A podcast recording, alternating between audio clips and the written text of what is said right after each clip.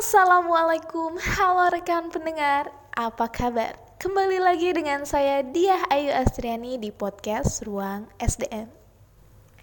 Gak kerasa ya, kita sudah memasuki bulan Oktober.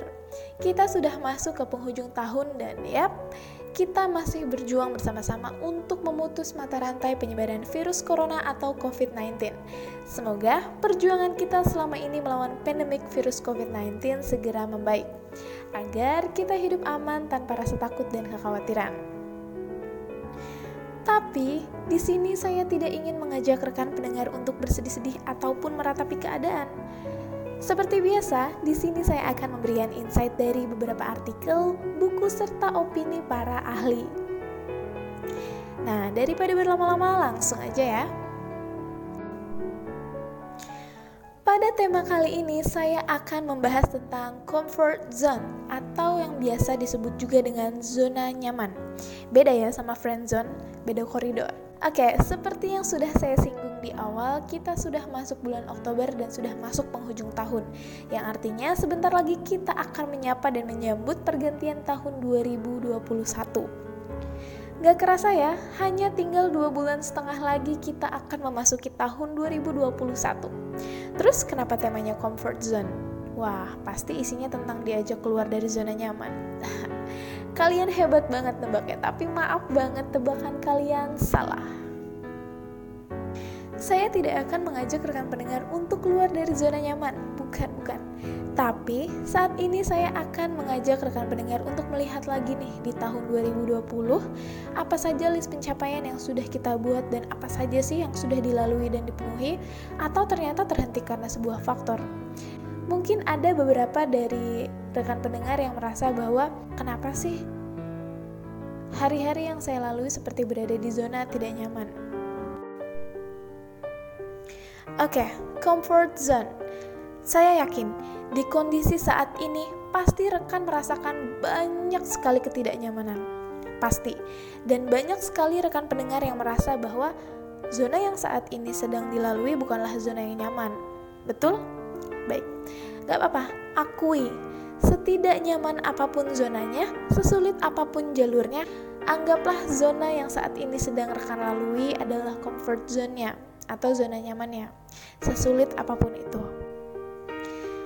Nah, untuk rekan pendengar yang merasa di zona tidak nyaman dan merasa adanya ketidaknyamanan selama menjalani hari-hari, di sini saya akan memberikan insight atau kita akan sharing beberapa faktor terkait mengapa kita merasa tidak nyaman dan merasa kurang bersemangat dalam menjalani hari-hari yang mungkin mengakibatkan kita melabelkan bahwa diri kita sedang berada di zona tidak nyaman.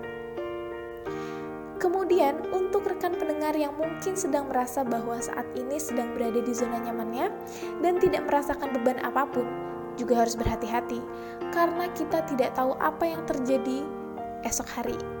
Karena rasa bosan, jenuh, lelah itu akan datang tiba-tiba dan bisa menjadi bola salju yang besar yang dapat menimbulkan pertanyaan, kok lama-lama nggak nyaman ya? Nggak terbeban sih, tapi kok nggak menikmati hidup ya? maka dari itu kita harus mempersiapkan diri di zona nyaman atau zona tidak nyaman sekalipun. Mempersiapkan diri itu kuncinya. Mengapa seseorang melabelkan dirinya berada di zona tidak nyaman? Itu karena ia tidak mempersiapkan dirinya untuk mengubah kebiasaannya. Banyak sekali dari kita, mungkin termasuk saya, ketika ingin mencoba hal baru, itu hanya bermodalkan keyakinan dan berpikir bahwa, "Ah, ya udah jalanin aja. Tidak semua hal bisa dilakukan dengan modal nekat, tapi juga butuh persiapan. Misalnya seperti ini. Memang iya, ketika kita keluar rumah dalam keadaan mendung dan kita tidak mempersiapkan diri dengan membawa payung atau jas hujan misalnya. Kemudian hujan deras di jalan. Ya sebenarnya kita bisa jalan dengan keadaan hujan-hujanan, tapi kita tidak tahu apakah besok kita tetap sehat atau sakit karena kedinginan terkena hujan. Ada baiknya kita mempersiapkan diri untuk menghindari resiko-resiko yang akan kita temui di kemudian hari. Balik lagi ke zona nyaman. Jadi kita harus tahu dan mulai mempersiapkan diri ya. di zona nyaman ataupun di zona yang menurut kita tidak nyaman. Nah, kira-kira kenapa sih kita merasa nggak nyaman sama zona yang sekarang kita rasain? Yang pertama, know you why. Kita harus tahu kenapa kita melakukan ini, tujuan maupun manfaatnya.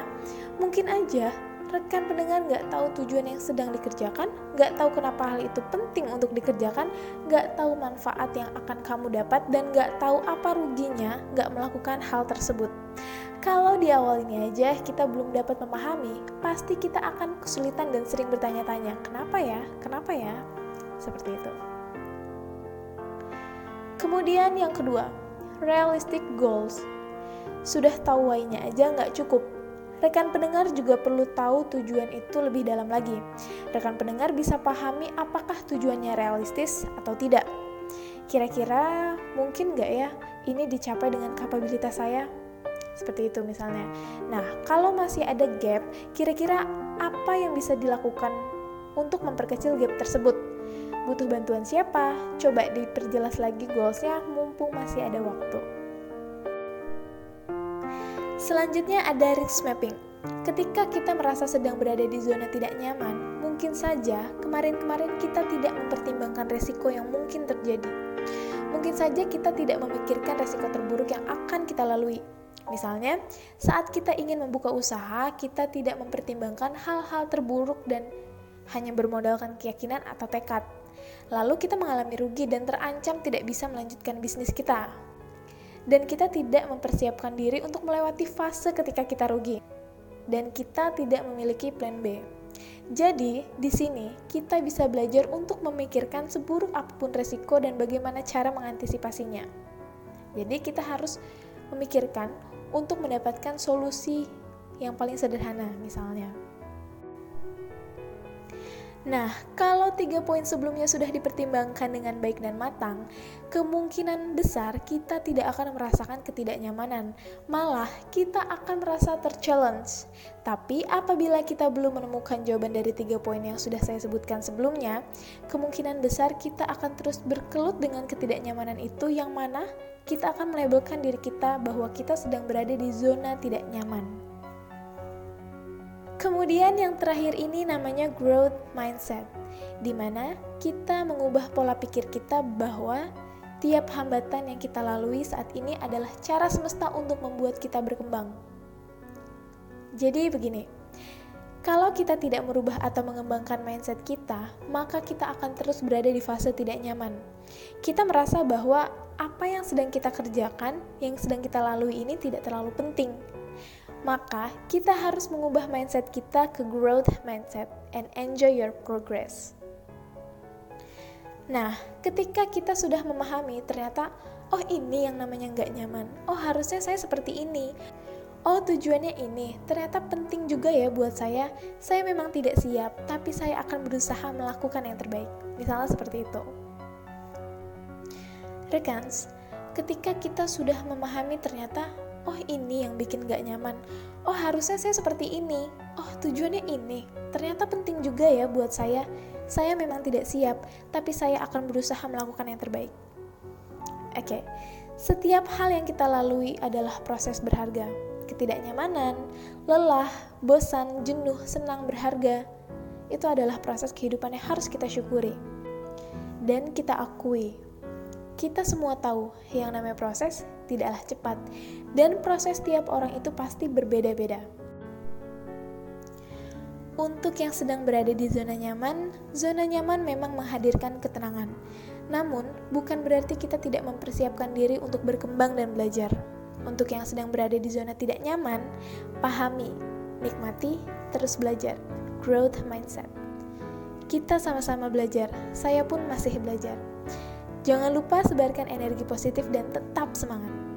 Saya Dia, sampai jumpa di podcast Ruang SDM selanjutnya.